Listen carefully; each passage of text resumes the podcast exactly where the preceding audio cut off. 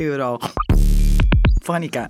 Eurofonica, il format che parla di Europa in modo facile, semplice e veloce su tutte le radio del circuito raduni. Eurofonica. Oltre 30 radio universitarie in tutta Italia. Il 23 e il 26 maggio 2019 ci saranno le elezioni europee. Dal 1979 ogni 5 anni gli Stati membri votano i propri rappresentanti in Europa. Quest'anno sono 27 i paesi che eleggeranno da un minimo di 6 a un massimo di 96 eurodeputati ciascuno. Sul podio degli stati più rappresentati in Parlamento la Germania con 96 seggi, la Francia al secondo posto con 74 eurodeputati e l'Italia con 73.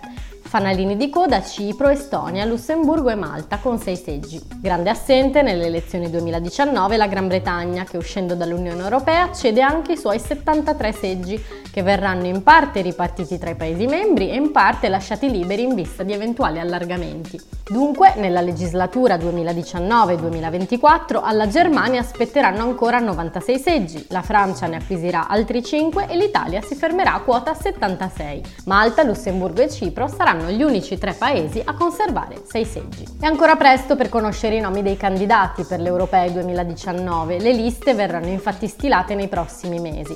Però già si sa che l'ex ministro delle finanze greco Yanis Varoufakis ha accettato di candidarsi in Germania per il movimento Democrazia in Europa 2025 e che al congresso dei Verdi Europei che si è tenuto questi giorni a Berlino sono stati eletti Ska Keller e Bas Eickhout come candidati dei Verdi Europei alla Commissione UE. Alla presidenza della Commissione sono invece candidati Franz Timmermans dei Socialisti Europei e Manfred Weber, capogruppo del PPE, Partito Popolare Europeo. Ma come sono percepite queste elezioni imminenti dai cittadini europei?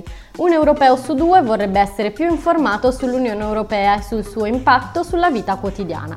A questo proposito, per chi non lo sapesse, il servizio di ricerca del Parlamento europeo ha messo a punto un sito dove qualsiasi cittadino può trovare informazioni su tutte le attività dell'Unione e sul suo concreto impatto nella vita quotidiana di ciascuno. Se anche voi sentite il bisogno di conoscere cosa l'Europa fa per noi, visitate il sito www.whateuropedoesforme.eu, ma la mancanza di informazioni è solo uno dei tasti dolenti emersi dal sondaggio di Eurobarometro. Infatti il 31% dei cittadini UE vorrebbe più candidati giovani alle prossime elezioni, mentre oltre il 60%, memore del caso Cambridge Analytica, è preoccupato che le elezioni possano essere manipolate, possano subire attacchi informatici o che i dati personali dei cittadini possano essere carpiti e usati per scopi illeciti. Proprio per questo Google è pronto a varare nuove regole per aumentare la trasparenza e la sicurezza delle informazioni che finiscono sul web. Come Google, anche Mozilla e le piattaforme Twitter e Facebook hanno aderito al codice di condotta per la trasparenza sul web proposto dalla Commissione europea. Cinque anni fa la percentuale di europei che si sono recati alle urne è stata del 42%. In questo quinquennio sarà aumentato o diminuito l'interesse per l'Europa da parte dei suoi cittadini? I populismi di destra e i movimenti euroscettici quanto influenzeranno le prossime elezioni? Per saperlo, appuntamento a maggio 2019.